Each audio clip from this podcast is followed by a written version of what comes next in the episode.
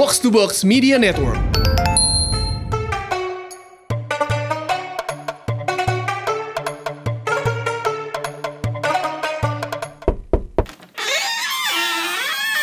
Assalamualaikum warahmatullahi wabarakatuh. What up, what?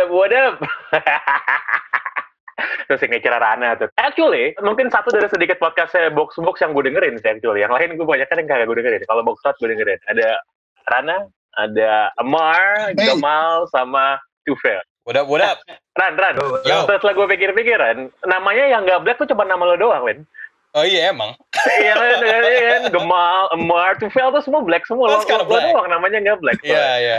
Jadi Iya. buat yang dengerin podcast ini tolong cariin gue a black name, a rapper name, anything gitu. Oh mungkin karena gue dari Indiana. Jadi, Oh, dari Indiana jadi ya. black Lo white soalnya. gue sebenarnya nggak tahu mau ngomongin apa nih. Gue di gue dikasih rundown tuh ngomongin hijrah katanya ngomongin soal gimana pengalaman menuju perubahan yang lebih baik gitu. Um, I don't know man. Lo ngomongin hijrah sama basket tuh dalam kepala kalian apa sih yang langsung yang langsung muncul Eh, gitu? Pang, mungkin tembak ke Tufel dulu deh. He just wrote an article about that. Oh sure sure. Gimana to fail with hijrah? Kalau hijrah sih, kalau gue uh, based on yang gue tulis kemarin langsung LeBron ingetan gue sih. Pikiran gue tuh langsung ke LeBron karena itu ada perpindahan orang dari satu tempat ke tempat lain dan efeknya itu seismik banget ke sebuah liga NBA gitu. Sama halnya dengan kata hijrah kan sebenarnya dari diambil dari peristiwa Nabi Muhammad kan yang pas dia pin- hit Hmm. dari Madinah ke Mekah dan itu pun juga dalam agama Islam kan ya, apa peristiwa yang seismik juga gitu. Jadi gue lihat ada paralel. Jadi gue inget langsung ingetnya LeBron kalau ngomongin hijrah. Itu pas yang dia dari mana ke mana menurut lo yang paling yang paling keinget? Oh jelas pas dia dari Cleveland ke Miami itu bener-bener Oh, pintu bener-bener adanya peristiwa lo gabung dengan pemain lain untuk di satu tim super tim era super tim dimulai dari situ jadi menurut gue itu yang paling paling momentus perpindahannya gue gue lucu juga Ran, ya kalau bisa lo mikirin dalam konteks apa ya dalam konteks religi itu tapi lu ngomong Hmm. kayak I'm gonna take my talent to mana gitu kan jadi kayak gue gak berani tapi ngomongnya so- soalnya bukan agama gue soalnya jadi gue gak berani ngomong Oh iya, ini Oh, iya, iya. Tufel kebetulan selain dia pecinta hip hop, dia cukup islami ya. Cuman apakah dengan demikian gitu langsung emang kalau hijrah tuh harus menuju yang lebih baik ya nggak bisa jadi lebih buruk gitu Vel kalau based on dari yang gue tahu sih kan hijrah kalau yang mau dengan kriteria Islam harus ada kriteria di jalan Allah itu kan nah oh, Ya. oke kalau yang kita tahu kan di jalan Allah nggak mungkin kayak yang nggak yang nggak- yang jelek-jelek gitu. Gue secara amannya gue bilang iya harus balik lebih baik sih. oke oke dia sangat-sangat ini ya sangat-sangat beriman ya gue ngomong sama yang agak agak kurang beriman aja sama Amar deh Eh, Anjing. Habib Amar. Ya, ya, ya, ya. Gimana Mar hijrah Mar? Pindah menuju ke sesuatu yang lebih positif, lebih baik gitu. Iya. Kalau lo yang iya. konteks basket Sebenarnya gimana, Mungkin, mungkin, Ah, mungkin kalau secara literal kan kita tahunya hijrah itu ya pindah gitu loh. Benar tadi lu Iya. bilang sebenarnya tidak seha, tidak serta merta akan jadi lebih baik. Makanya hijrah Iya. dalam konteks eh, perspektifnya yang ditulis Tufel kan harus dilakukan dengan eh, apa namanya memperhatikan banyak hal, banyak aspek. Jadi jangan dilakukan secara tergesa-gesa. Karena seperti hijrahnya Michael Jordan yang tergesa-gesa dari uh, basketball ke baseball itu akhirnya uh, berujung kepada kesia-siaan. Jadi memang jangan kepake nafsu gitu kalau soal urusan hijrah. Jadi jangan jangan terlalu cepat mengambil keputusan. Akhirnya dia jadinya rehijrah gitu loh, hijrah kembali. gitu. Jadi kalau dari konteks basket sih gua rasa gua rasa pasti kalau dari konteks basket tentunya kalau hijrah ke yang lebih baik itu ada beberapa perspektif. Hijrah lebih baik tentunya kita berbicara soal championship. Di mana misalnya contohnya seorang Karim Abdul Jabbar, orang Islami dia. Dia berpindah dari Milwaukee Bucks di tahun 75 ke Los Angeles Lakers. Akhirnya dia eh, mendapatkan cincin lebih banyak di Los Angeles Lakers. Eh, akhirnya dia menjadi top scorer di NBA sepanjang masa. Eh, itu yang yang membuat akhirnya menasbihkan diri dia sebagai salah satu pemain terbaik. Lalu ada juga orang hijrah sebenarnya ingin menjadi alpha. Dia misalnya di timnya yang tadinya biasa-biasa saja, misalnya Terry Rozier. Terry Rozier itu cupu tadinya di Boston Celtics, hanya jadi cadangannya Kyrie Irving. Sempat beberapa game menjadi bagus permainannya, tapi dia ingin menjadi alpha. Dia akhirnya berhijrah ke Charlotte Hornets. Nah ada juga yang hijrah itu demi duit. Dia hijrahnya tidak memperdulikan peran apa yang akan terdapat di lapangan, championshipnya seperti apa. Yang penting selama duitnya banyak, dia bisa hijrah. Seperti kita lihat di Chris Paul. Jadi ya, jadi ya kita kita begitu gitu. Chris Paul tahu bahwa dia pindah tidak akan jadi alpha, tapi duitnya aman di situ. Jadi dia berani untuk pindah. Kurang lebih begitu kalau dari perspektif gua. Ya oke. Okay. Gue mau ke Gamal dulu, Gamal, Gamal. Biar Yes, agak yes. bener dikit ngomong. Gimana mal? Gimana mal? Pindah, pindah Eh, hijrah. gue nambahin aja dari Amar sih. Jadi benar seperti apa yang Amar bilang. Kalau kalau apa yang gue pelajari waktu gue sekolah dulu, eh, hijrah tuh lu pindah, tapi untuk untuk lebih apa namanya untuk lebih tepatnya lu pindah meninggalkan sesuatu menuju sesuatu. Jadi lu mesti ada tujuannya gitu. Hmm. Kayak misalnya tadi Chris Paul, dia meninggalkan kontrak yang lebih kecil menuju kontrak yang besar. Kayak misalnya si eh, tadi Amar bilang si Ray Rozier, dia meninggalkan eh, statusnya yang cuman ma- pemain cadangan menjadi pemain bintang. Ya, yang itu Hmm. juga dilakukan hal yang sama sama si Reggie Jackson nih. Reggie Jackson dulu di eh, Kyrie Thunder kan, juga. kan dia dia dia merasa dirinya lebih dari lebih dari apa yang dilakukan di Thunder kan. Jadi dia pindah, dia hijrah ke Detroit merasa oh gue alpha nih di sini, gue bisa di alpha. Sampai sekarang udah tahu diri juga ya sekarang berarti ya. Ya, tapi eh, itu, eh, itu dia juga eh, se- seperti yang Amar bilang tadi kan ketika lu hijrah lu mesti matang-matang di, di mesti diniatin gitu. Lu bener gak sih ini gue gue ketika gue pindah apakah bisa gue lebih baik? Apakah bener kepindahan gue ini akan membawa kebaikan buat semuanya kayak gitu sih. Kalau Andre Drummond tuh kira-kira hijrahnya level apa tuh? Dan Drummond gue rasa sih emang nyasar aja sih bukan hijrah. ya. Terpaksa hijrah, dihijrahkan. Dihijrahkan. Gue lagi mikir-mikir itu Iya. menuju perumahan yang lebih baik atau lebih buruk atau sama aja gitu. Tapi gimana Ran menurut lo Ran? Ya, itu kan sebenarnya keterpaksaan ya. Dia di, dipindahkan. Em, jadi itu bukan atas volitionnya dia. Gue tidak yakin itu bisa, perpindahan itu bisa dikualifikasikan sebagai hijrah sih. To be honest. Kalau kalau hijrah tuh nggak boleh ada paksaan berarti ya? I guess so, ya. Kalau kita mau Hmm. bikin analoginya agak serius gitu kan. Karena itu kayak lo Hmm. bebas untuk di- dipindahin. Um, so I think itu sebenarnya nggak ada nggak ada paksaan. Kalau di contoh artikel yang dibilang yang dibikin sama Tufel pun buat Kultum kan uh, main example-nya kan seorang LeBron James di mana tiap kali dia pindah it's Hmm. of his own volition gitu. Tentu saja gue bukan orang yang gue lebih dulu tamat baca Harry Potter, gue belum tamat baca Quran sampai sekarang. Jadi gue nggak punya definisi yang kuat lah uh, hijrah based on mazhab yang mana. Tapi penafsiran gue sih kurang lebih seperti itu. Lo tanya gue hijrah itu apa ya? Di bayangan gue tetap aja Teku Wisnu, Ari Untung gitu. Apakah mereka jadi lebih baik? I don't know. Mungkin bagi mereka ya. Kisah kesukses eh, kisah kesuksesan championship underdog tim NBA yang paling berkesan karena kerja keras, woi. Hmm. Siapa nih? Gua? Atau Siapa aja? Siapa aja? eh Siapa aja? Anyone. Dari tadi Lu tuh mik- gini pengen dipuji sih, nggak? Oh iya deh. Lu nanya gini pengen dipuji. Lu udah nyiapin ini pertanyaannya. Biarkan. Siapa lagi kalau bukan Actually Detroit gua- Pistons? Aduh. Actually gue nggak 2004. bikin pertanyaan, tapi pas gue lihat list pertanyaannya, oh bisa nih, gitu bisa nih. gitu. Lu, lu berniat di suatu program yang bernuansa religi untuk bermastur basket itu sebenarnya lu. Iya soalnya kan kalau di box out tuh nggak ada ini ya, nggak ada momennya gitu. Gue mau ngomongin Pistons 2004 kapan coba? Nggak ada momennya, men. Ya tau nggak nanti apa kita namanya? kasih momennya. Kita kasih momennya. Satu Lo- episode lo- ngomongin Lu Pistons. tau nggak apa? uh, uh, Mar itu teman main basket kita, si Tami, dia aja nggak inget itu Pistons pernah juara 2004, men.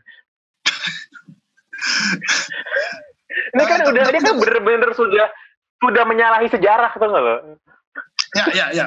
Sebenarnya tapi tapi paling kalau menurut gue yang di kepala gue paling pertama keluar ketika ada pertanyaan itu ya gue Pistons 2004 karena uh, Pistons 2004 itu uh, yang jelas agak-agak me- bertentangan dengan rumus yang pada umumnya ya. Maksud gue oke orang banyak bilang bahwa uh, offense uh, wins you a game, tapi uh, defense wins you a championship. Tapi dalam sejarah NBA, Hmm. selalu tim-tim pemenang adalah tim-tim yang juga memang secara offense sangat bagus. Jadi sedangkan si Detroit Pistons ini maksud gue ada gap yang lumayan besar antara kemampuan defense mereka dengan kemampuan offense mereka yang gak terlalu luar biasa gitu loh. Dan menurut gue itu cuma lumayan anomali dan klimaksnya tentunya mereka mengalahkan tim yang sangat sedang mendominasi NBA yang hampir saja meraih empat cincinnya dan seorang Ben Wallace bisa quote unquote menghentikan seorang Shaq. Ini menurut gue itu uh, kisah kisah underdog yang salah satu yang paling menarik lah sejarah NBA. Kalau misalnya kalau misalnya ngomongin ya tim yang underrated underdog kan yang selalu yang muncul tuh itu ya yang yang muncul tuh Swapes 2004. Cuman ada nggak sih tim lain yang sebenarnya juga hustling juga, juga nggak dianggap juga, tapi at the end karena mereka mungkin uh, flashy atau mungkin juara bahkan, jadi di uh, take for granted gitu sama penonton NBA itu ada nggak? Gue nggak tahu kalau take for granted ya, tapi kalau lo ngomongin underdog, menurut gue sih yang paling seru itu sebenarnya tim Golden State tahun 2007 yang suka dipanggil orang dengan uh, tim We Believe ya. Itu penggunaan kata believe yang jauh lebih Darren Davis itu ya, bukan? Baron Davis, uh, Matt Barnes yang sekarang sukses jadi podcaster. Um, kemudian ada Stephen Jackson di dua-duanya di situ. Monta Ellis, Monta Ellis ya. Ini apa? Itu pas si Baron Davis ngedang ke si Kirilenko itu bukan sih? Uh, gue lupa ya, kalaupun dia ngedang di Kirilenko itu di round 2. Kan ke- ketika Hmm. lawan Utah kan kalah. Ini kan ketika lawan timnya Tufel, Dallas. Yang mungkin nanti kalau Tufel ngomongin Hmm. underdog, mungkin dia akan bilang Dallas Mavericks 2011 ya. Um, cuman Hmm, ya, ya, ya. ya em, underdog mungkin mereka tidak juara NBA tapi mereka juara di hati semua yang nonton kan si 8 lawan satu. Dan sebenarnya kita kembalikan ke omongan soal hijrah. Hijrah kan tadi kan soal berpindah soal perjalanan gitu kan. Itu kan tim yang dihuni sama journeyman semua. Tipikal Hmm. pemain-pemain yang bisa lo bilang ya dipindahkan dihijrahkan. Eh, Matt Barnes misalnya Stephen Jackson dan pada akhirnya orang-orang yang harus terus berpindah ini kayak Matt Barnes for example kan pada akhirnya kan dia dapat di Ultimate Prize. Ketika di musim terakhirnya dia balik ke Golden State eh, tentunya dengan komposisi tim yang jauh berbeda. Dan menurut gue itu ceritanya sebenarnya lumayan underdog man karena sebelum kejadian itu kan Bini selingkuh sama Derek Fisher man kayak dia sudah apa namanya mengalami ujian di lapangan selama hidupnya. Kalau kita ngomongin underdog story kan juga dia bukan pemain yang heavily scouted eh, draft juga masuk di second round. Jadi memang selalu selalu di bawah berpindah-pindah sampai pada akhirnya tuh dia bisa walaupun sebagai role player tuh dapat the ultimate prize. Dan gue sebenarnya sangat senang ngelihat dia sekarang sesukses itu di bidang lain sih Eh, dengan menjadi apa podcaster. Dan podcastnya cukup laku kan Eh, apa namanya all the smoke. So I think that's one of the underdog stories yang gue suka sih By the way, eh gue kan gue kan sama Jordan tuh biasa aja ya. Hmm. Udah gitu, gue kemarin tuh ada tulisan di Ringer. Headline-nya itu adalah eh harusnya ber- berapa banyak sih title yang dimenangin sama Jordan gitu kan. Gue klik lah itu tulisan karena gue merasa nih pasti harusnya Jordan tuh bisa lembang lebih banyak lagi gitu kan. Hmm. Terus dia ngebandingin sama LeBron gitu. Terus ternyata enggak, men. Ternyata menurut, jadi biasa orang Amerika kan, bikin parameter segala macem gitu dengan metrik-metrik yang menurut gue, kalau dia bohong juga nggak ada yang tahu gitu kan. Eh, terus dia bilang, harusnya tuh maksimum Jordan menang juara tuh cuma tiga kali gitu menurut dia harusnya Hmm. gitu. Sementara kalau yang lain tuh eh, kalau kalau misalnya kayak LeBron tuh gue lupa. Dia bilang apakah harusnya LeBron menang lebih banyak lagi atau enggak sih, kira-kira gitu. Cuman balik lagi ke poin lo tadi, kalau ngomongin soal tadi kan lo di awal ngomongin soal MJ ya, ngomongin soal Jordan, and then lo ngomongin apa namanya kita lagi ngelihat Last Dance dan lain sebagainya gitu. Eh itu tuh jenis film yang bisa meneguhkan iman lo kepada Jordan gitu ya Mhm. atau justru membuat itu jadi shaky gitu jadi lo bisa mempertanyakan apakah Jordan yang gue nonton sekarang itu sama kayak Jordan yang gue nonton pas dulu gitu pas gue kecil atau pas gue muda Well, I think the answer to that question tergantung ke seberapa banyak uh, pengetahuan lo soal Jordan sebelum menonton dan posisi yang lo ambil ya. Um, kebetulan buat gue, um, ingatan gue agak samar-samar. I knew he was always great. Tapi buat gue sih, sejauh ini yang terjadi adalah legasinya semakin semakin diperkuat ya. Uh, sebelum kita ngomongin soal penggalian soal hidupnya yang ternyata uh, cukup banyak konfliknya, cukup berat. Gini deh, ada satu momen di episode paling pertama dan gue udah ngomong soal ini di box out ketika ada sebuah montase Jordan, Pippen, Rodman menangin gelar demi gelar keliling dunia ke Paris Oh ya, ini Prancis ya. semua ya. orang sold out dengan itu musiknya musik Puff Daddy Been Around the World it's one of the best hip hop montages I've ever seen dan di situ gue tersadarkan sesuatu man like you talk about greatness it's about legacy it's about berapa banyak orang yang sebenarnya tahu lo dan ngikutin lo kalau kita ngomongin soal atlet zaman sekarang gue nggak bisa bayangin LeBron ke Paris penyambutannya selevel Jordan di zaman itu like you talk about LeBron these days lo bisa bilang kalau Ronaldo sama Messi atlet di level yang sama atau bahkan mungkin lebih terkenal gitu. But if we go back to the 90s, Hmm. I, I- gue nggak bisa bilang misalnya Ronaldo itu seterkenal Jordan walaupun mungkin yang nonton bola lebih banyak gitu loh. So I think from that point dokumenter ini cukup berhasil semakin mendewakan Jordan di mata gue walaupun tadi kita sempat take podcast topiknya sebenarnya soal apakah Jordan terlihat sebagai manusia yes kita bisa ngelihat sisi manusia dia but just being reminded of how big everything was in that day itu buat gue makin bikin dia kelihatan kayak dewa sih Yang lain?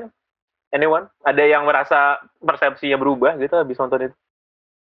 Kalau gue sama sih, gue stance gue sebelum nonton juga eh god gue adalah Jordan, tapi karena gue beda generasi, jadi gue nggak pernah eh, merasakan langsung gimana kedewaannya Jordan pada saat itu. Dan menurut gue dokumenter ini nih kapsul yang sempurna gitu buat ngasih ke generasi kayak gue gini yang belum ngerasain kalau oh ini ternyata kayak gini nih Jordan emang sedewa itu, sejago itu, dan semakin mengkonfirmasi posisi gue, eh, posisi pandangan gue terhadap gimana dia stack up against beberapa pemain greatest of all time yang lain. Gitu.